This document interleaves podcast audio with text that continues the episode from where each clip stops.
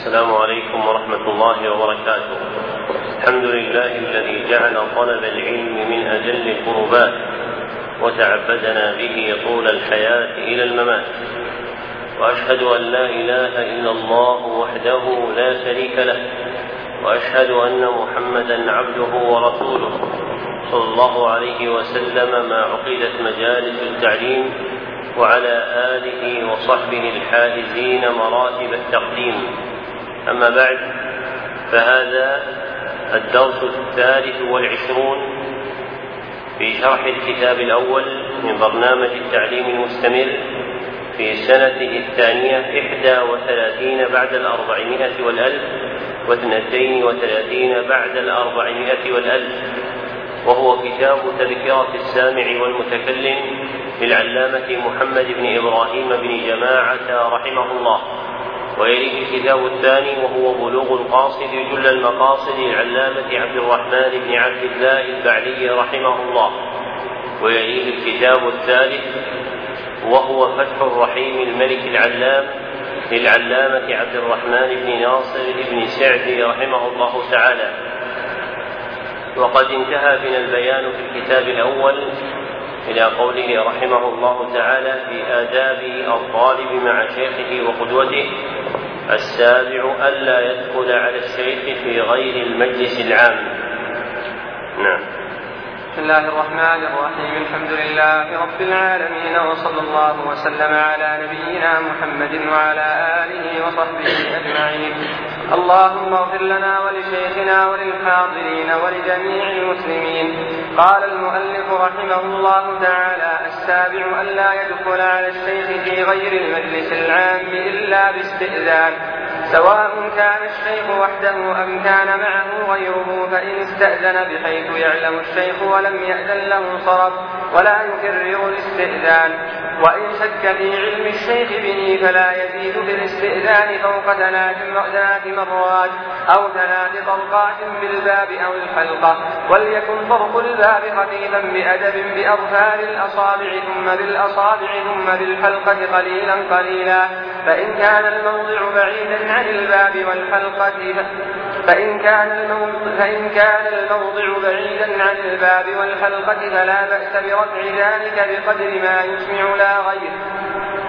وإذا أذن وكانوا جماعة تقدم أفضلهم وأسنهم بالدخول والسلام عليه ثم يسلم عليه الأفضل فالأفضل وينبغي أن يدخل على الشيخ كامل الهيئة متطهر البدن والثياب نظيفهما. بعدما يحتاج إليه من أخذ ظفر وشعر وقطع رائحة كريهة. لا سيما إن كان يقصد مجلس العلم فإنه مجلس ذكر واجتماع في عبادة. ومتى دخل على الشيخ في غير المجلس العام وعنده من يتحدث معه فسكتوا عن الحديث أو دخل والشيخ وحده يصلي أو يذكر أو يكتب أو يطالع فترك ذلك أو سكت ولم يبدأه بكلام أو بسط حديث فليسلم ويخرج سريعا إلا أن يحثه إلا أن يحثه الشيخ على المكث وإذا مكث فلا يطيل إلا أن يأمره بذلك وينبغي أن يدخل على الشيخ ويجلس عنده وقلبه فارغ من الشواغل له وذهنه صاف لا في حال نعاس لا في حال نعاس أو غضب أو جوع شديد أو عطش أو نحو ذلك لينشرح صدره لما يقال ويعي ما يسمعه وإذا حضر مكان الشيخ فلم يجده جالسا انتظره كي لا يفوت على نفسه درسه فإن كل درس يفوت لا عوض له ولا يطرق عليه ليخرج إليه وإن كان نائما صبر حتى يستيقظ أو ينصرف ثم يعود. والصبر خير له. فقد روي أن ابن عباس رضي الله عنه كان يجلس في طلب العلم على باب زيد بن ثابت حتى يستيقظ. فيقال له ألا توقظه؟ ألا نوقظه لك؟ فيقول لا. وربما طال مقامه. وقرعته الشمس وكذلك كان السلف يفعلون. ولا يطلب من الشيخ إقراءه في وقت يشق عليه فيه أو لم تجر عادته بالإقراء فيه. ولا يخترع عليه وقتا خاصا به دون غيره وإن كان رئيسا أو كبيرا. لما فيه من الترفع والحمق على الشيخ والطلب لما فيه من التربع والحمق على الشيخ والطلبة والعلم. وربما استحيا الشيخ منه فترك لأجله ما هو أهم عنده في ذلك الوقت. فلا يفلح الطالب. فإن بدأه الشيخ بوقت معين أو خاص لعذر عائق له عن الحضور مع الجماعة أو لمصلحة رآها الشيخ فلا بأس بذلك. الثامن أن يجلس بين يدي الشيخ جلسة الأدب كما يجلس الصبي بين يدي المقرئ أو متربعا بتواضع وخضوع وسكون وخشوع ويصغي إلى الشيخ ناظرا إليه ويقبل بكليته عليه متعقلا لقوله بحيث لا يخرجه إلى إعادة الكلام مرة ثانية.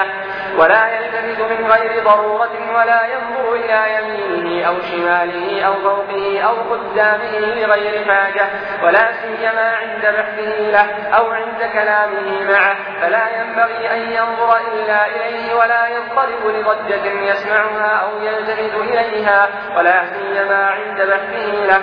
ولا كمه ولا يحسر عن ذراعيه ولا يعبث بيديه أو رجليه أو غيرهما من أعضائه ولا يضع يده على لحيته أو فمه أو يعبث بها في أنفه أو يستخرج بها منه شيئا ولا يفتح ولا يقرع سنه ولا يضرب الأرض براحته.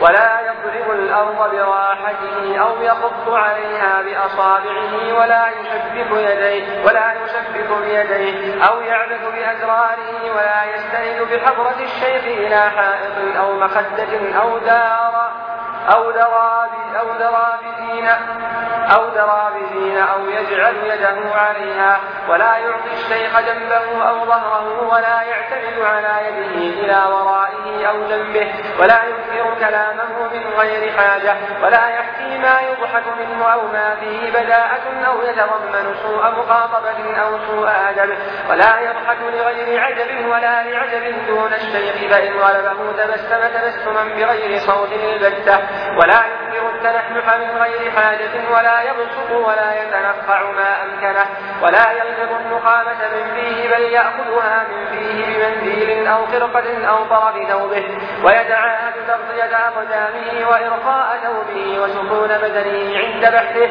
أو مذاكرته وإذا عطس حضر صوته جهده وستر وجهه بمنديل أو نحوه وإذا تثاءب ستر فاه بعد رده جهده.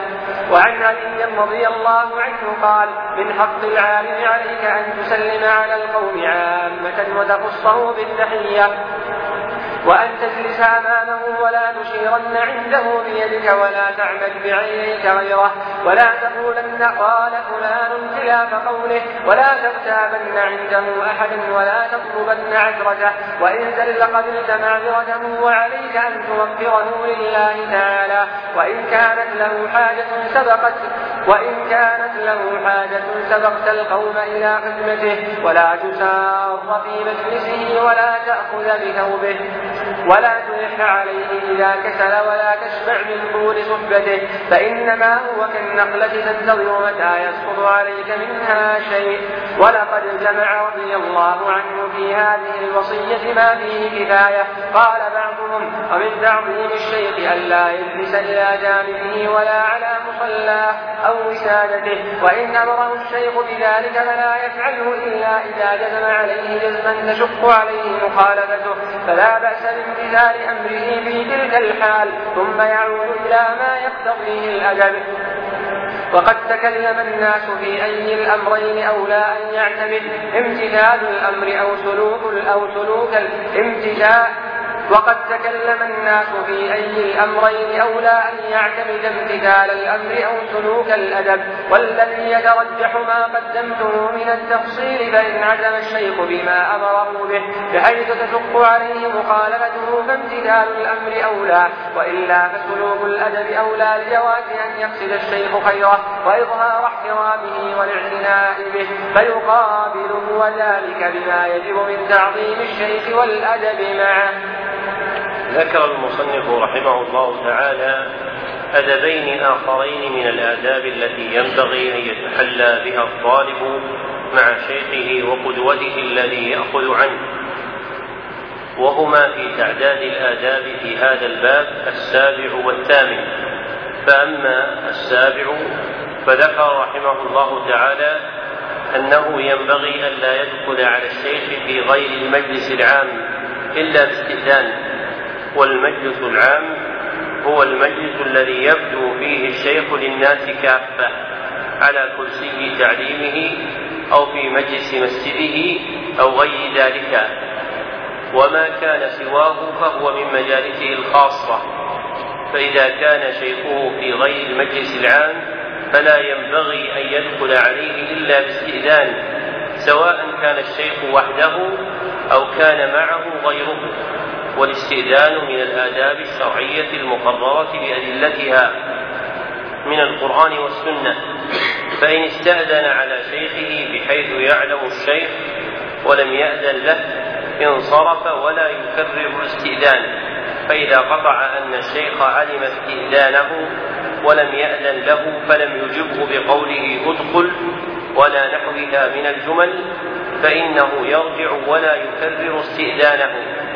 وإن شك في علم الشيخ به ووقع في نفسه ظنا غالبا أو يقينا أن الشيخ لم يسمع استئذانه عليه فلا يزيد الاستئذان فوق ثلاث مرات أو ثلاث فرقات بالباب أو الحلقة التي تكون موضوعة في الباب للضرب بها في طلب الاستئذان لأن الاستئذان شرعا انتهى كما في حديث أبي سعيد الخدري في الصحيحين إلى ثلاث مرات فلا ينبغي أن يزيد عليه الإنسان وليكن طرق الباب خفيفا لأنه دال على لطف النفس وحسن الأدب فإن المتأدب لا يأتي منه إلا اللطيف الخفيف وهذا اللائق به فيكون طرقه الباب خفيفا لا يشتد فيه وأولى ذلك ما كان أخفضه ما كان أخفضه بأظفار الأصابع. أي رؤوسها الناشزة عنها. وهذا روي فيه حديث لا يصح عن النبي صلى الله عليه وسلم وإنما ينفع الطرق بمثلها في الباب الصقيل كزجاج وما كان في حكمه. ثم يليها في الخفة واللطف أن يطرق بأصابعه ثم في الحلقة المعلقة في الباب قليلا قليلا. فإن كان الموضع بعيدا عن الباب والحلقة فلا بأس برفع ذلك بقدر ما يسمع لا غير. فإن وجد أن الشيخ بعيد فإذا وجد أن الشيخ بعيد عن الباب أو مجلسه مع حلقته في المجلس الخاص بعيد لا يسمع في غالب الظن الطرق فلا بأس أن يرفعه بقدر ما يحصل الإسماع. فإذا أذن الشيخ للمستأذن وكان المستأذنون جماعة فإنهم يقدمون أفضلهم وأسنهم بالدخول والسلام عليه فإنها قاعدة الشريعة. فقاعدة الشريعة تقديم الكبير فضلا أو سنا كما تظاهرت على ذلك أحاديث عدة عن النبي صلى الله عليه وسلم. ثم يسلم عليه الأفضل فالأفضل فيبتدئون بالسلام عليه باعتبار أفضلهم ثم من دونه. والأفضل الثانية لا يراد بها أفعل التفضيل بل يراد بها الفاعل فتقدير الكلام ثم يسلم عليه الأفضل الفاضل فيقدم أفضلهم ثم من دونه ثم من دونه. وينبغي أن يدخل الطالب على الشيخ كامل الهيئة حسن الصورة متطهر البدن والثياب نظيفهما بعدما يحتاج إليه من أخذ ظفر وشعر وقطع رائحة كريهة لأن المناسب للدخول على المعظمين أن يكون الإنسان على هيئة حسنة كاملة وأحق الناس بالتعظيم هم علماء الشريعة. لما في صدورهم من العلم الموروث عن النبي صلى الله عليه وسلم.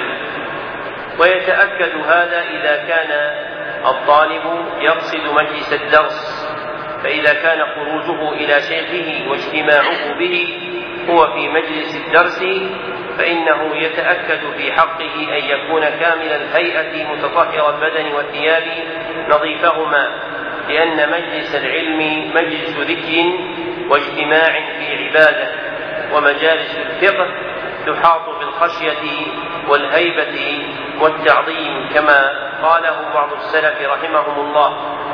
وإذا دخل على الشيخ في غير المجلس العام فوجد عنده من يتحدث معه فسكتوا عن الحديث وانقطعوا عنه بدخوله أو دخل والشيخ وحده يصلي أو يذكر الله أو يقرأ القرآن أو يكتب أو يطالع فترك ذلك أو سكت ولم يبدأه بكلام أو بسط حديث فليسلم ويخرج سريعا.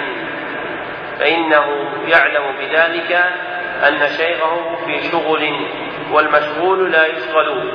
ومن حسن الأدب أن ينصرف الإنسان عن شيخه حينئذ.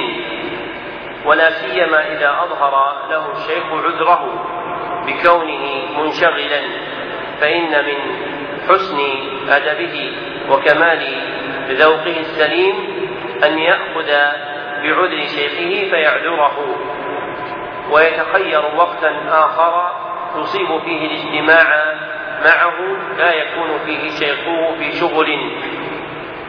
فإذا كان على تلك الحال ودخل وسلم فليخرج سريعا لأن ما كان فيه شيخه من الدلائل والعلامات كقطع الحديث أو كونه في صلاة أو ذكر دال على أن الأكمل في حاله أن يخرج سريعا بعد سلامه ما لم يحثه الشيخ على المكث والبقاء. فإذا حثه على ذلك وأمره بالجلوس فليجلس امتثالا لأمره ثم إذا مكث فلا يطيل إلا أن يأمره بذلك لأن الشيخ لعله رعى حاله فأذن له في الجلوس فإذا جلس تبعا لإذن الشيخ وتطيبا لخاطره فلا ينبغي له أن يطيل المكث عنده ملاحظة لعدم قطعه عن شغله. وينبغي أن يدخل الطالب على الشيخ ويجلس عنده وقلبه بالغ من الشواغل.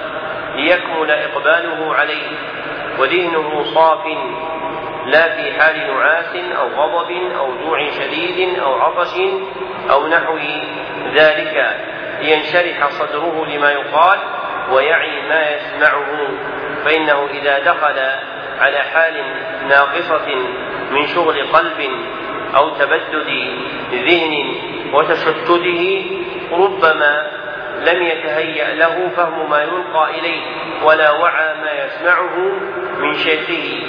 وإذا حضر مكان الشيخ فلم يجده جالسا انتظره كي لا يفوت على نفسه درسه.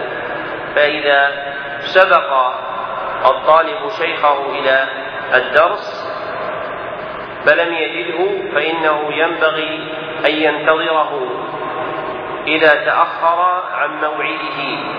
والأصل أن الإنسان يأتي إلى درس شيخه متقدما عليه فإن حقيقة اهتمامه به أن يكون تابعا له. فكما أن اللائق بالمأموم أن يدخل المسجد قبل إمامه فكذلك اللائق بملتمس العلم أن يجلس في حلقة الدرس قبل شيخه. وكما يعاب الإنسان على فوت شيء من صلاته وراء إمامه فإنه يعاب كذلك على تخلفه عن درس شيخه أو الجلوس بعده.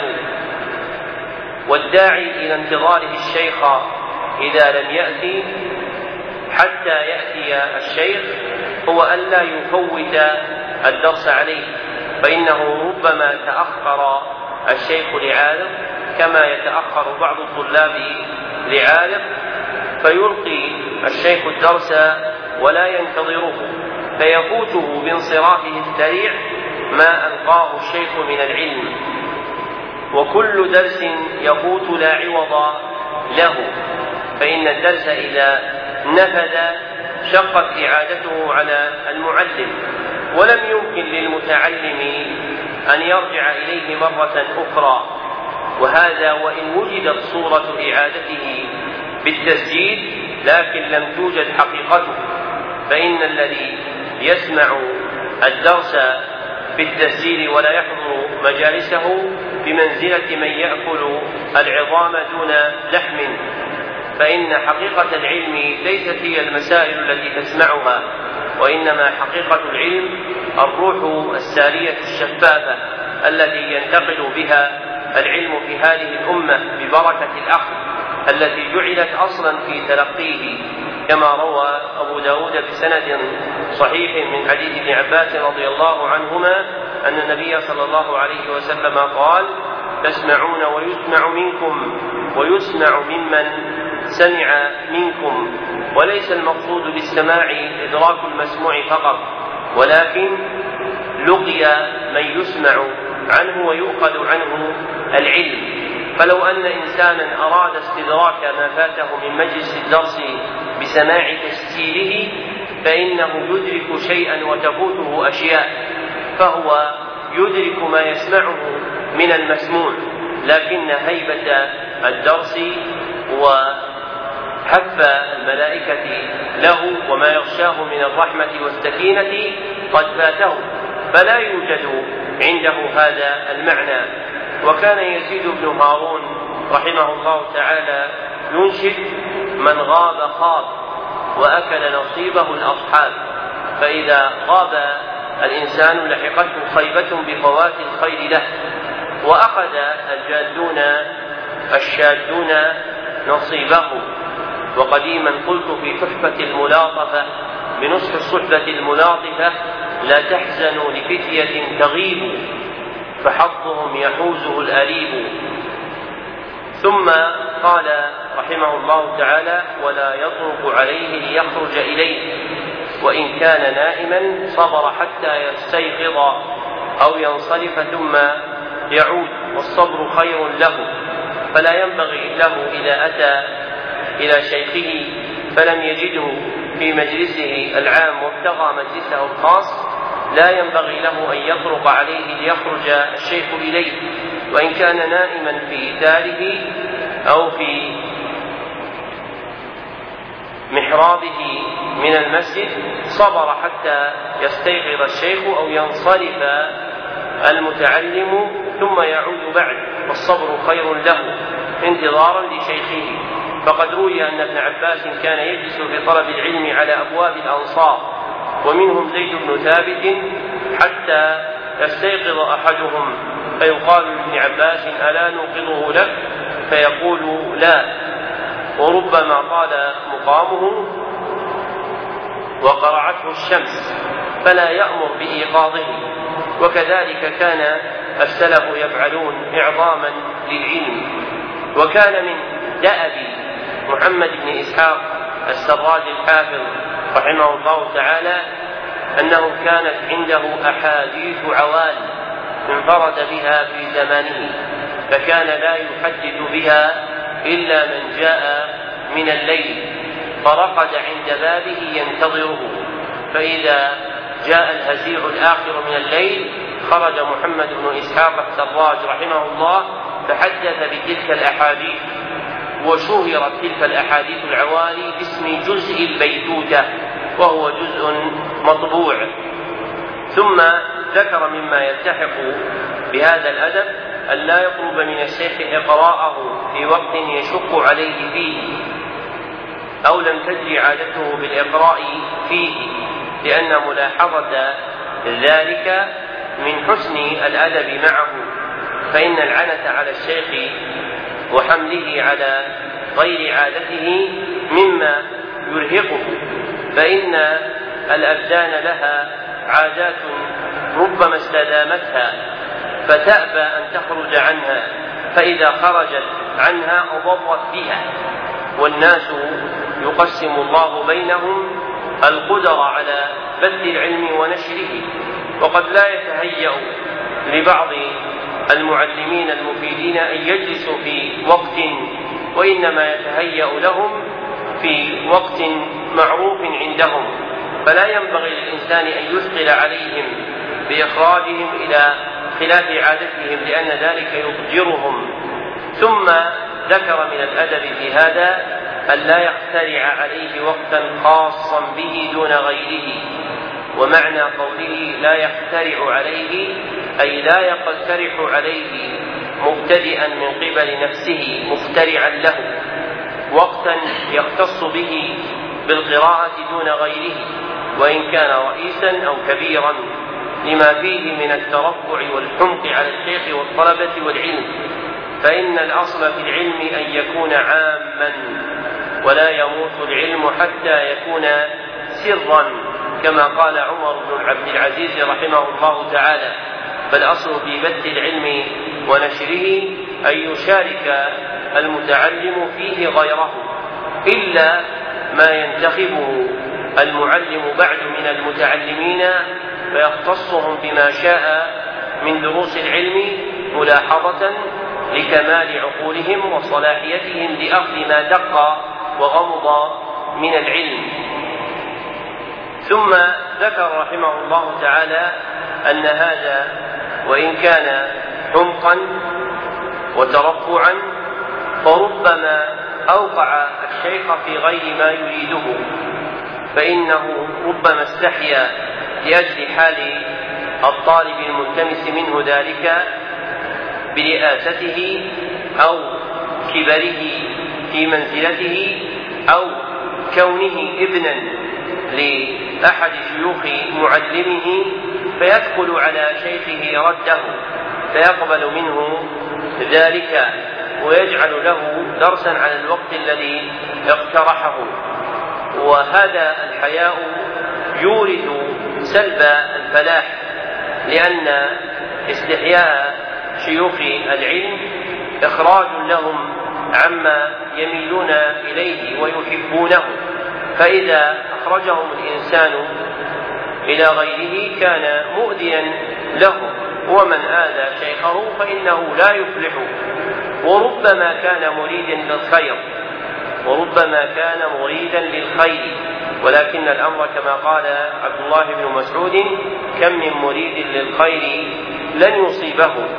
ثم قال المصنف فإن بدأه الشيخ بوقت معين أو خاص لعذر عائق له عن الحضور مع الجماعة أو لمصلحة رآها الشيخ فلا بأس بذلك فإن الأمر بيده وإذا رتب شيئا من الأوقات لما يدعو إليه مع أحد فإن بث العلم موكل إلى ذمته والذي ينبغي أن يتحراه من جلس للناس في الإفادة والتعليم أن لا يلاحظ في من يعلمه حاله من منصب أو رياسة أو جاه أو لون أو غير ذلك بل يلاحظ فيه قبوله للعلم وصلاحيته له وعنايته به. فإذا وجد فيه هذا فليضع العلم عنده. ثم ذكر رحمه الله تعالى الأدب الثامن فقال أن يجلس بين يدي الشيخ جلسة الأدب. أي على هيئة مؤدبة فإن جلسة اسم هيئة على زنة فعلة. فيجلس جلسة الأدب كما يجلس الصبي بين يدي المقرئ الذي يلقنه القرآن. وجلسة الصبي تكون بأن يجلس كحال جلوسه في التشهد الأول مفترشا رجله اليسرى جالسا عليها ناصبا يمناه وهذه أكمل الجلسات. أو يجلس متربعا بتواضع وخضوع وسكون وخشوع فإن التربع أيضا من الجلسات المحمودة الممدوحة. ولهذا ذكرها الفقهاء رحمهم الله تعالى في صفة الجلوس في صلاة النافلة أو في صلاة فرض لعذر ورد فيها أحاديث معروفة ويصغي إلى الشيخ ناظرا إليه ويقبل بكليته عليه أن يجمع نفسه ويجعل شغله الإقبال على شيخه ويتعقل قوله ويتفهم ما يلقي إليه من العلم. بحيث لا يحوجه إلى إعادة الكلام مرة ثانية. فإن إعادة الكلام تدخل على النفوس ولا يلتفت في مجلس شيخه من غير ضرورة ولا ينظر إلى يمينه أو شماله أو فوقه أو قدامه لغير حاجة ولا سيما عند بحثه له أي شرحه له أو عند كلامه معه اخذا وردا فلا ينبغي أن ينظر إلا إليه ولا يضطرب لضجه يسمعها أو يلتفت إليها ولا سيما عند بحثه له أي عند شرحه له فإن الشيخ إنما جلس إليه وينبغي أن تكون أنت أيضا جالسا إليه. فلو سمعت اضطرابا أو صوتا أو غير ذلك فإن من الأدب الكامل أن لا يعيره المرء انتباهه وأن لا يعيره اهتمامه وأن لا يلتفت عن شيخه إليه بل إقبال وجهه تابع إقبال قلبه. فإنه إذا التفت عن شيخه انصرف قلبه معه فلا يعي ما يقوله الشيخ له ويذهب عنه من العلم بقدر ما شغل قلبه من الالتفات إلى ما سمع. وقد روى الخطيب البغدادي في كتابه الجامع عن مسعر بن كتاب رحمه الله تعالى أنه كان في حلقة فالتفت إلى حلقة أخرى. فقال له رجل في حلقته ما فاتك من العلم أكثر؟ أي ما فاتك في هذه الحلقة من العلم أكثر مما أردت أن تسمعه من الحلقة الأخرى. وحدثني الشيخ عبد الله بن عبد الله بن مانع إنه سمع الشيخ محمد بن عثيمين يقول إنه كان في مجلس درس شيخه عبد الرحمن بن سعدي صغيرا فدخل طير في المسجد فجعل يتبعه نظره وينظر إليه راصدا حركاته فقال له الشيخ ناصحا يا محمد صيد العلم خير من صيد الطير.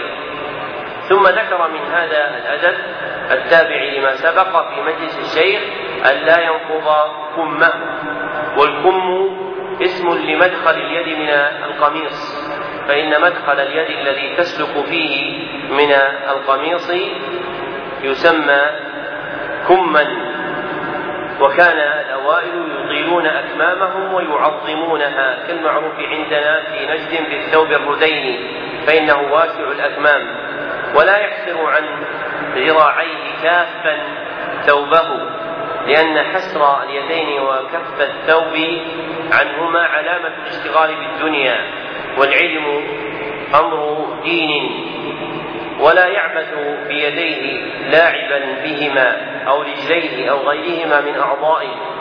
ولا يضع يده على لحيته ماسحا لها أو محركا لتفاريقها ولا يضعها على فمه دون كظم تثاؤبه ولا يعبث بيده في أنفه أو يستخرج بها منه شيئا لاستحباح تلك الصورة ولا يفتح فاه فاغرا له ولا يقرع سنه.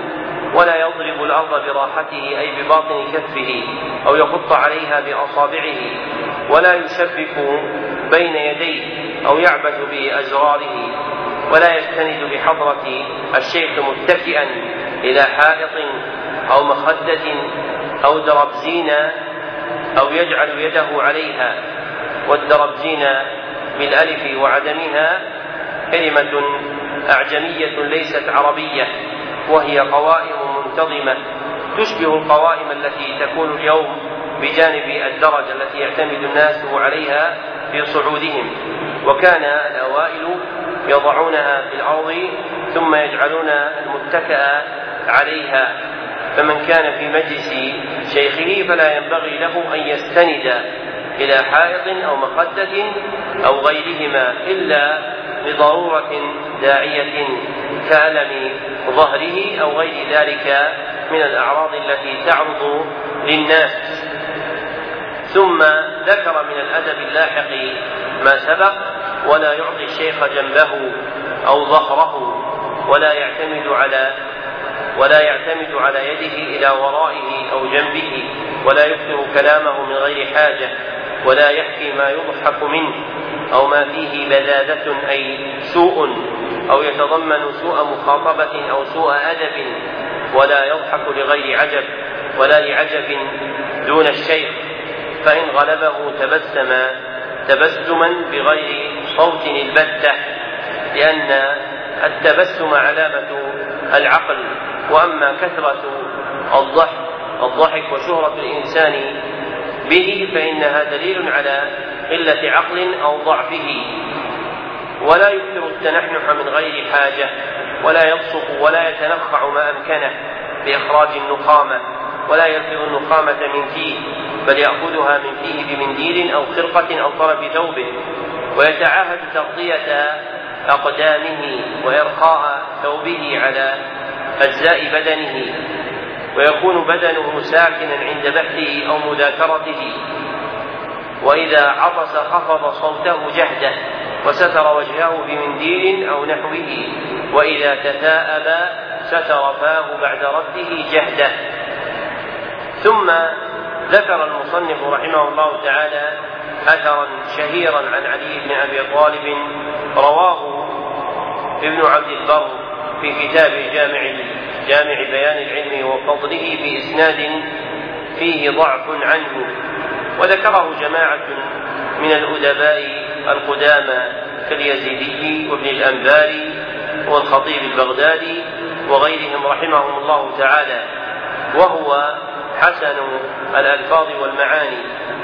فإنه يؤثر عنه رضي الله عنه أنه قال من حق العالم عليك أن تسلم على القوم عامة وتخصه بالتحية أي تحييه بتحية خاصة كأن تمسي عليه بخير أو تصبحه بخير أو غير ذلك وأن تجلس أمامه ولا تشيرن عنده بيدك ولا تعمد بعينيك غيره فتجعل بصرك ساقطا على أحد غيره ملاحقا له.